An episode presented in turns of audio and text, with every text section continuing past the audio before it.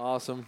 Hey, find your Bible if you don't have one. There's one in the book rack tray in front of you. Let's go to Matthew 18 today. Matthew 18, verses 10 through 14, please.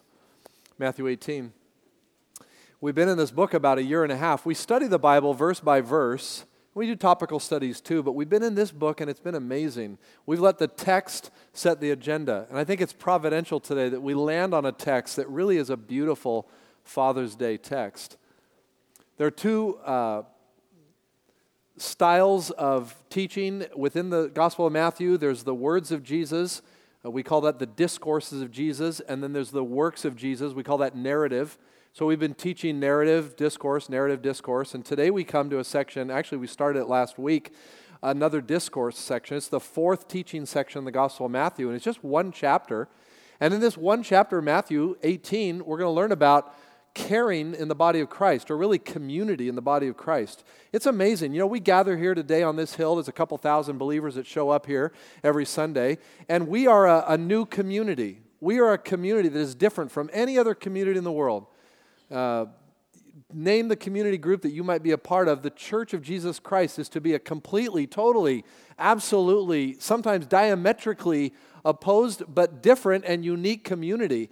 And I'm glad to be a part of it. And Matthew 18 is going to show us four things that really make community work right.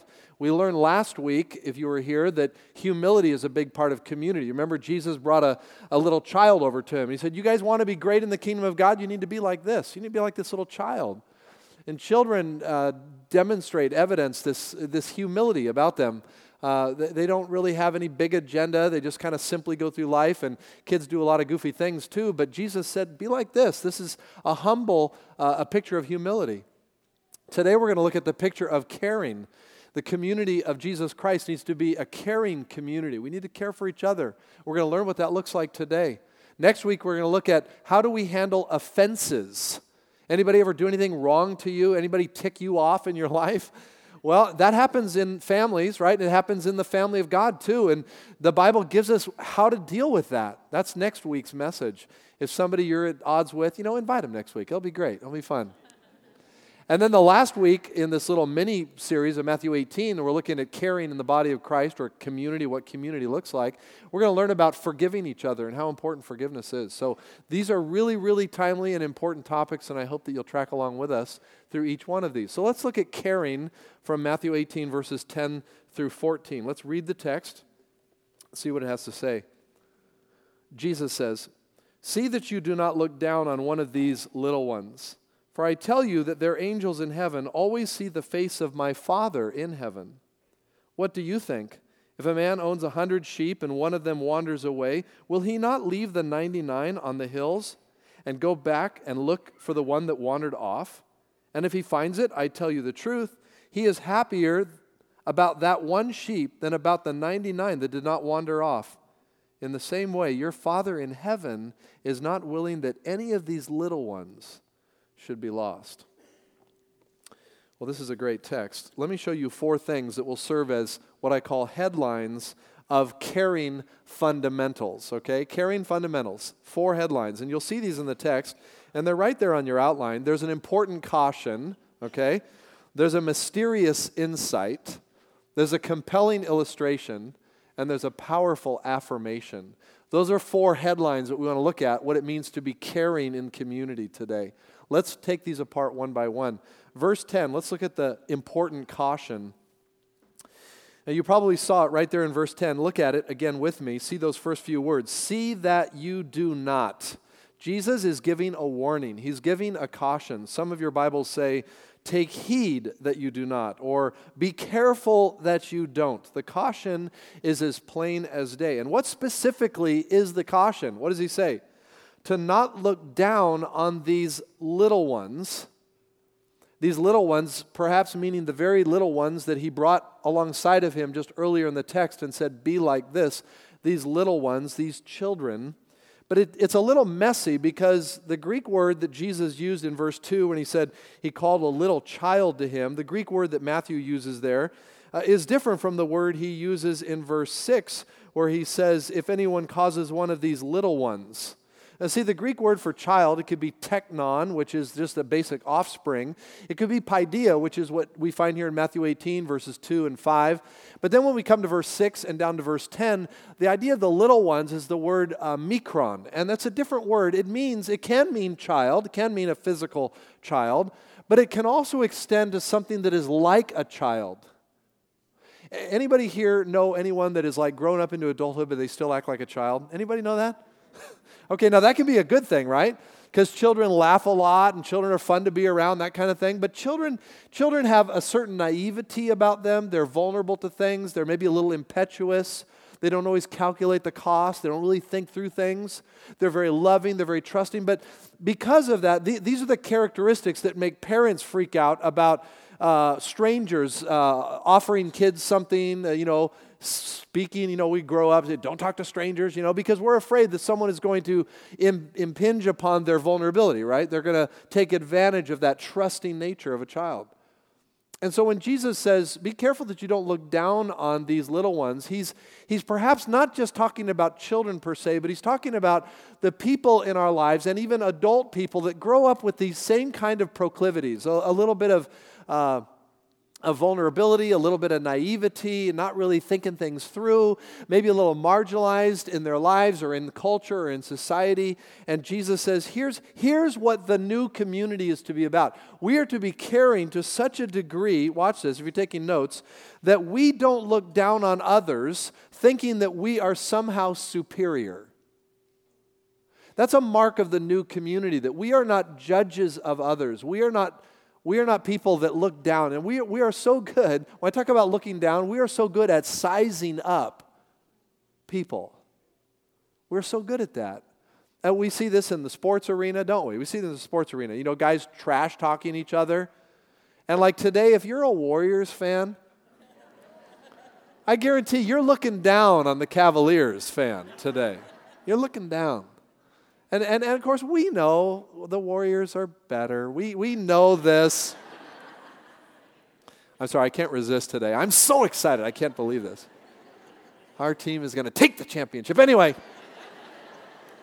Anyway, but we have to be careful, Jesus said, to not look down. We, we have this, and in fact, the word look down there is a word that means to think down. It's kind of an attitudinal thing. And you see this in all strata of life. Uh, it could be a socio-economic looking down. You know, like I make more money than you, and so you're not as good as me. Like, okay, if you've got a complaint, I'm just gonna I'm gonna weigh it because you're not in the same social class I'm in, or you're not in the same economic class I'm in. Those things exist in our culture. Happens in job status too. It's like I'm a I'm you know I'm management and you're blue collar. Someone might think in their as they're going through their factory or they're going through their business. And we do this in all kinds of places. We do this uh, with our abilities that we possess, is somehow setting us apart from other people. Well, we do this, we see this in the political realm too, don't we? There's a lot of, uh, I mean, t- today's political race, I mean, it feels like the Geraldo show. I mean, seriously, there's just so many putting down. Like, I'm, I'm going to get my point across by just totally slamming my opponent. And we see this all the way across. Well, here's, here's what Jesus talked about in the body of Christ. This is what's so unique about us. Like you might be sitting next to somebody today who has a different political persuasion than you. And we are called in the body of Christ, if caring, if we're going to be a caring community, that we don't look down on somebody that has a different political opinion than ours. And that's a challenge in every realm of our life. This also fits with things outside of our faith in terms of people. How do we interact with people who are not believers? How do we interact with people who have not come to meet the Savior like we know Him personally in our lives? They may have a different lifestyle, they may have a different morality. You know, how do Christians treat gay people in our culture? you know, we're considered by the gay culture as to be haters, and all we can do is, you know, we're just shouting out hate at them all the time. That's what they think we're doing right here today.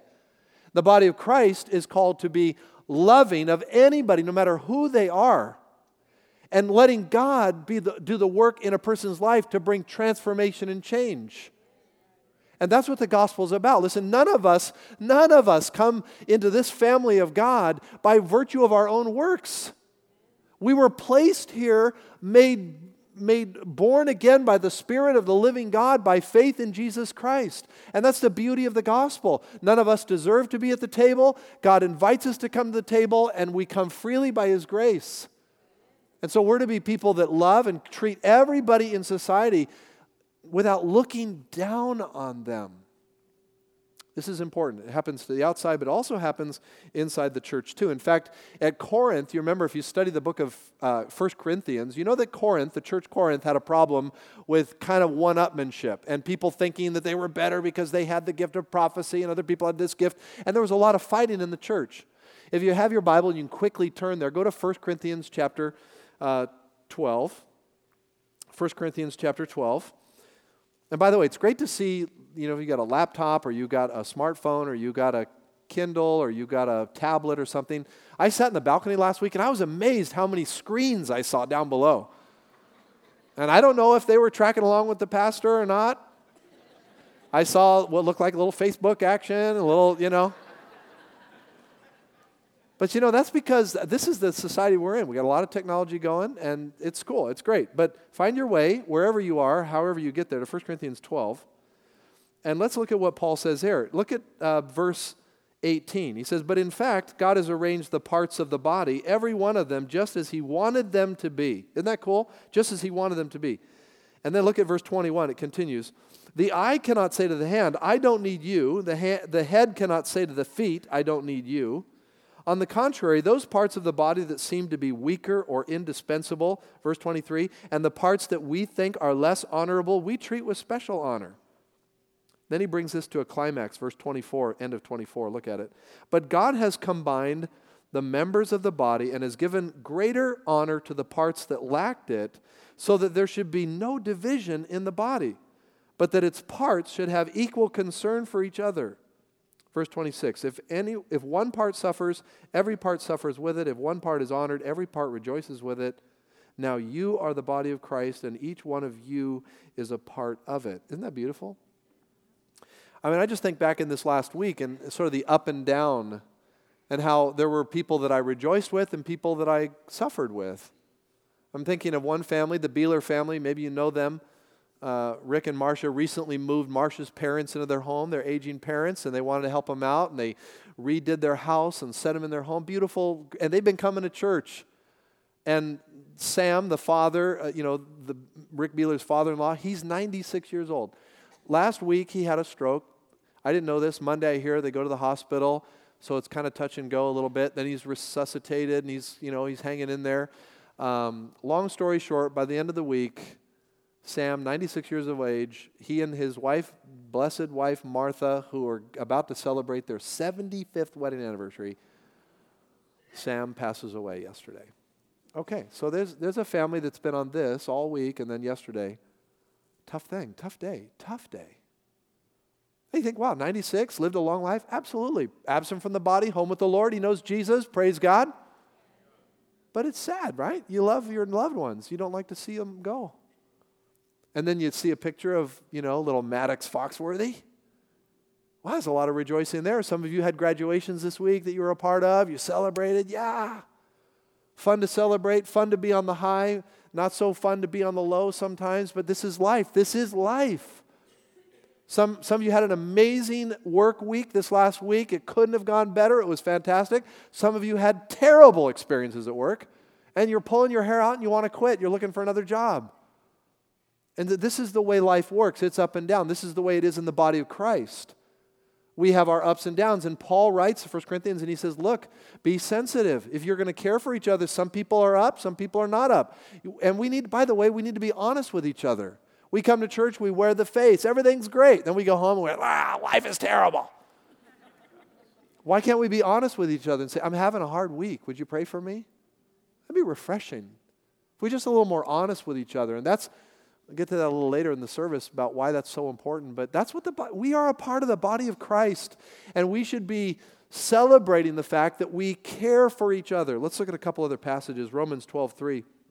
We'll put it on the screen just quickly so we can look at it. For by the grace given to me, I say to every one of you, Paul writes, he says, Do not think of yourself more highly than you ought. Isn't that good?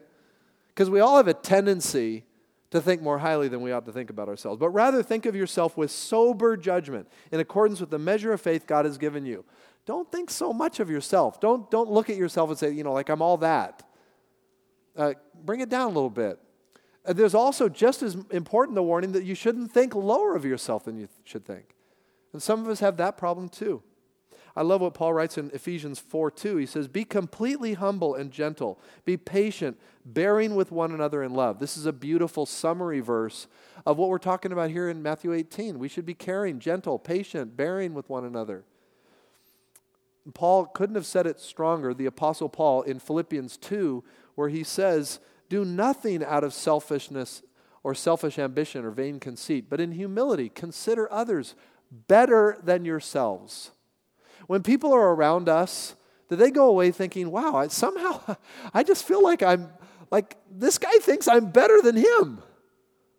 And that's what we're called to do in the body of Christ. We should be such encouragers and, and lifting people up and coming alongside of people that people actually think, wow, they stop for me, they think of me.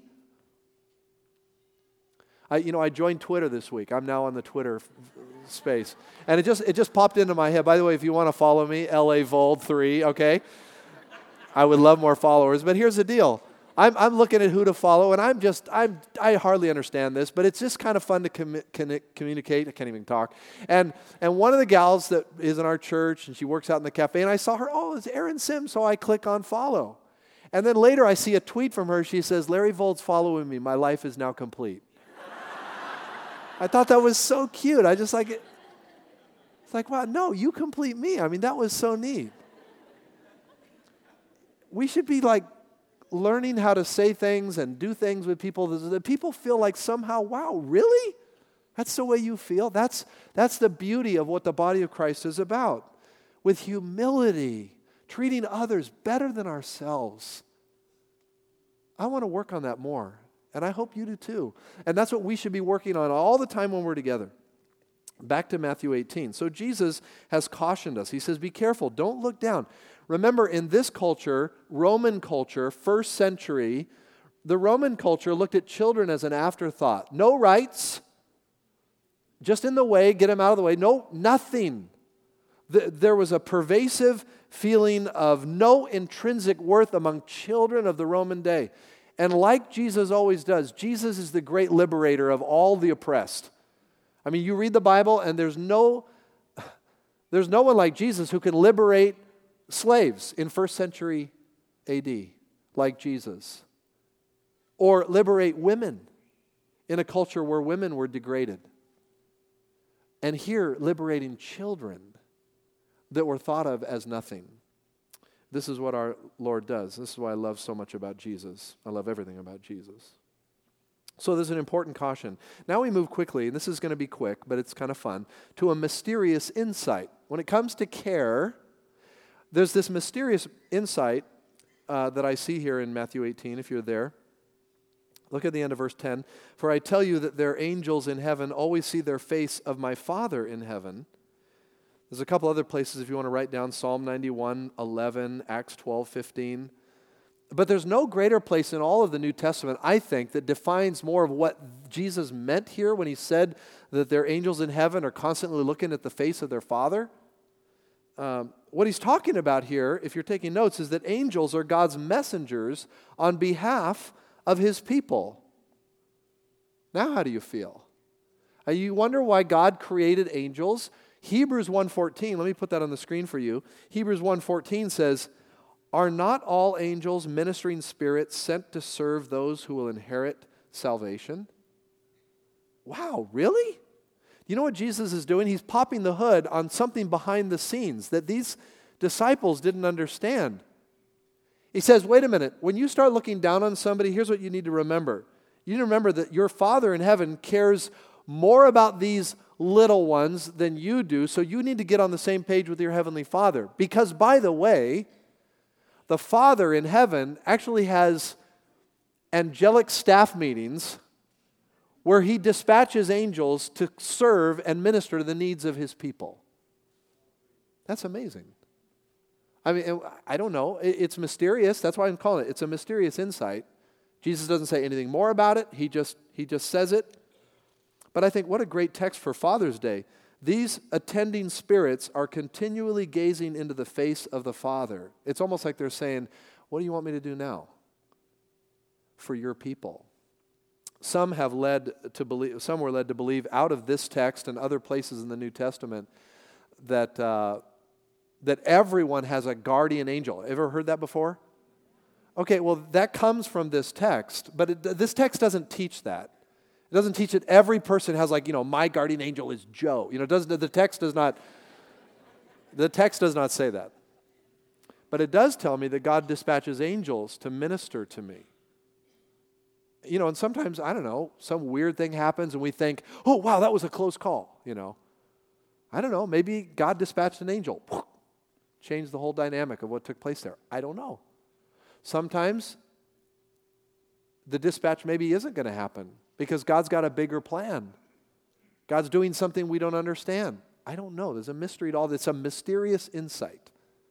But when it comes to care, here's the point. The point is, we have a Father in heaven that cares more about the people around us that we're likely and tempted to put down, forgetting that God actually has angels, attending spirits that He uses to dispatch to care for His own children. I think that's beautiful. By the way, there's a little note here. Everybody look carefully. If you have your NIV, look at verse 11 carefully. Would you do that? Find it there in your text. Do you see it? It's not there, is it? it's a trick question. Now, I'm saying this to save me some emails this week, okay? And I probably just started some emails because you didn't even notice when you're reading through that the NIV does not have verse 11. Is this a, is this a mistake in the editor's job? No. What's, here's what's going on. Uh, the King James Bible, if you have an ASV or a, a KJV Bible, it includes verse 11 says, For the Son of Man came to save what was lost. That's a beautiful saying to put there. And that comes, we find that in Luke 19:10. It's a beautiful statement, it's a true statement. But the earliest manuscripts that we have of Matthew does not include that statement, so the NIV translators decide to leave it out. So they just leave verse 11 out. Does that make sense? So, still the Word of God. We find it in Luke 19:10. It's probably just not placed in the correct place. It's, it was added perhaps later by a copyist. And so the earliest manuscripts, the Greek manuscripts from which we translate the New Testament Bible, does not have it. So that's why the NIV takes it out. Okay? That's it. Everybody good with that? All right, all right. This important caution, mysterious insight. Now let's look at the compelling illustration. Okay, this where it really cranks up now.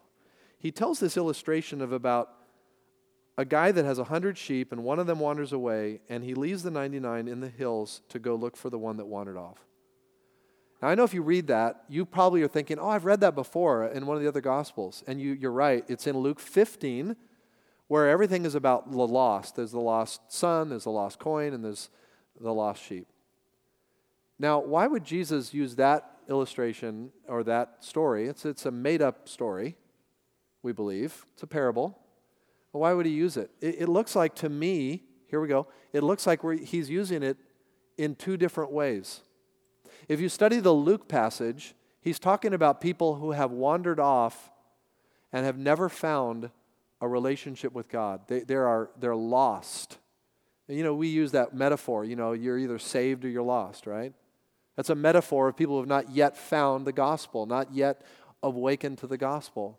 That's Luke 15 because Jesus said, The angels in heaven rejoice over one sinner who repents. That's the application of the Luke 15 passage. One sinner that repents over the 99 righteous that need no repentance. Here, here Jesus seems to use the illustration to, to illustrate something else. He tells the story to illustrate how believers, are you listening? Say amen if you're listening right now. How believers can get lost too. You see, when you talk about caring in the community of faith, you realize that true believers sometimes get lost in the weeds. There are wanderers among us. And what I mean by that is we don't even know they're wandering. Their body is here, but their heart's a million miles away. That happens in every worship service. Heart, the body's here, the heart isn't. In the Old Testament, Ezekiel 34, and you may want to just jot it down in your notes, God condemns the shepherds of Israel because they did not, among other things, they did not go after the strays or search for the lost. And God indicted the shepherds of Israel, the people that should have known better. That this is, you call yourself a shepherd of Israel, but you don't bind up the injured. And among other things, and I love how it climaxes there in verse 3 or 4 of chapter 34 of Ezekiel, he says, And you did not go after the strays or search for the lost. And then he says in verse 11, God says through Ezekiel, He says, So I'm going to send my own shepherd to be my shepherd over my people. And when Jesus in John 10 stands up and says, I am the good shepherd, he's fulfilling the prophetic announcement of Ezekiel 34. And you remember what happened in John 10. Did the people say, Oh, yes, finally our shepherd? No. They picked up stones to stone Jesus because how do you, being a man, make yourself out to be God? They got the message loud and clear. Jesus was God's shepherd to his people. And they missed it. Just like some of us miss it too. And so if if God calls shepherds to care for his people, and here Jesus uses this illustration, I believe, to show how we should care for each other, just like the guy that leaves the 99 and goes searching. So that's what we need to be about too. You see, I meet people like this all the time. I meet them in the prayer room, I meet them in the lobby, I meet them sometimes on email, and I'll probably meet them on Twitter. People that say things like this, you know, when I was a kid, I grew up in the faith. I went to church every week. I, I remember giving my life to Jesus at a summer camp. I was so on fire for God. God was working in my life. I saw friends come to Christ. It was a beautiful thing. And then I went, and here's the little ellipsis. And then, and then, and then I went off to college. And then I got involved with this person. And then I started taking substances, and then, and then, and then life happened, sin happened, temptation happened. And I've been, I've, been, I've been lost. I've been just adrift in my life.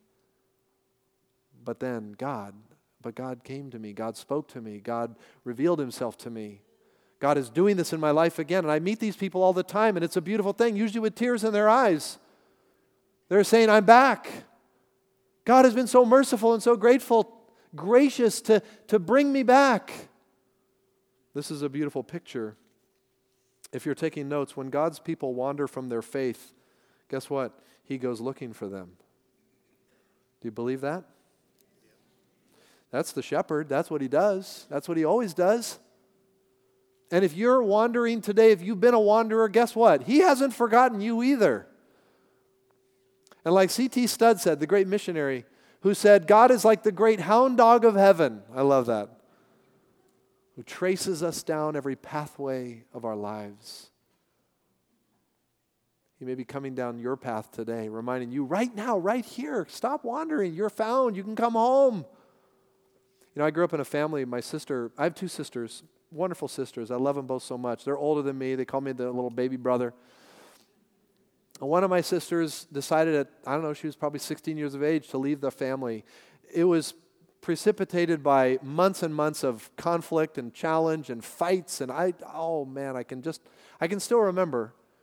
I can remember the aging of my parents over that period and season in their lives. And then she was gone. And I remember how it crushed them. And years went by. I mean, there was, there was a lot of water that came under the bridge. And then, then there was that day, that day when my sister came home. Oh, man. I can remember that day. There was reconciliation, there was forgiveness, there was, and it wasn't perfect. It was still kind of messy, but it was, it was different. She was home. It's a beautiful thing to come home. Some of us need to come home. Need to come home. I'm talking about the Father's house. I'm talking about where God graciously holds his arms out, like the parable of the lost son, and does not worry so much of necessarily chasing the son, but looks for the son and waits for the son to come to his senses to come home. And then he wraps his arms around him and he kills the fattened calf and he throws a party and he says, My son that was lost has come home. It always blesses the Father to see the lost come home. And that might be you. Or that might be someone you know. It could be your son or your daughter. It could be a grandchild. It could be a brother or a sister. It could be a father or a mother. In a crowd this size, there's somebody, somebody that needs to come home. And in a crowd this size, there's probably thousands of names that right now flood our minds of people that we wish would come home. So, you know what we're going to do? We're going to, we're going to pray for some names this morning before we finish. Not right yet. But we will. We're going to pray that God will bring some wanderers home. Notice the important caution, a mysterious insight, a compelling illustration. Finally, lastly, there's this powerful affirmation, verse 14. And herein is the difference between the parable found in Luke and the parable found here in Matthew 18, where I'm suggesting that in Luke's parable we see an illustration of saving grace. In this illustration, we find uh, a beautiful illustration of sovereign grace or a picture of God's sovereign, amazing ability, providential ability to bring people home. If you're taking notes, what I believe this is, is telling us at the end of verse 14, where Jesus says, In the same way, your Father in heaven is not willing that any of these little ones should be lost. That tells me that every wanderer is eventually found. Isn't that good? Now, listen carefully because you could miss this. This is not saying for someone who has false assurance, they're a religious background, they know things about God. It's not promising that all of those folks get found. It's promising that every person who has come to Jesus Christ by faith and has experienced new life in Jesus Christ, every person, no matter how far they get away, will be found will be found. This is called the great doctrine of the perseverance of the saints. How many of us, just by a show of hands, this will be fun, how many of us can admit that we had seasons, and a season could be a day, a week, a month, a year, or a season? It could be, but let's, let's take off the days and weeks, and let's say months or years, where we got away from the Lord. We were Christian, we were Christians, we're followers of Jesus Christ, but we got away, whatever took us away. We let ourselves go away. But the Lord graciously brought us back. I just want to just raise our hands. Look around. Aren't you glad? Thank you, Lord. That's His promise. You know somebody right now that's wandering? Take courage. If they know Christ, God's going to bring them back. You may never see it come back. You may never see them come back. But in God doesn't lose anybody, right? And by the way, in, let's, let's clear this up theologically. This does not mean that, you know, if a person as a Christian goes through life and he's wandering, he's not really surrendered to Christ, but he's a follower of Jesus, he belongs to Jesus, and then boom, he gets hit by a train. Oh, he didn't have a chance to repent. He must be lost. No, God doesn't lose any of his own. No one gets lost that belongs to Christ. Now, the problem is we suffer a lot of loss in our lives, don't we? Consequence, problems, things in our lives. It wouldn't have to be the way they are. But you know, God is gracious and merciful, but He's also just. And there are things that happen when we put our hand up to Christ and we live our own way on our own. There's only eventual amount of time before we start reaping what we sow, right? Galatians 6 tells us that. We're going to reap what we sow. So be careful. It's always better to repent, always better to come home. But if you have false assurance today that because you have a religious background in your life or because you know some things about God or that you're a pretty good person, that this promise applies to you, it doesn't. You need to be saved. You need to come under the sound of the gospel. You need to plead the blood of Christ over your life because you're a sinner, a violator of God's commands. And by His graciousness, He's invited you to come and give Him your life. And He will receive you gladly and welcome you into His family and you'll be a part of his family forever. And that's why we need to care for each other. Because there's some wanderers out there. And there's some wanderers in here. the wanderers out there aren't here because they're wandering, right? So, okay.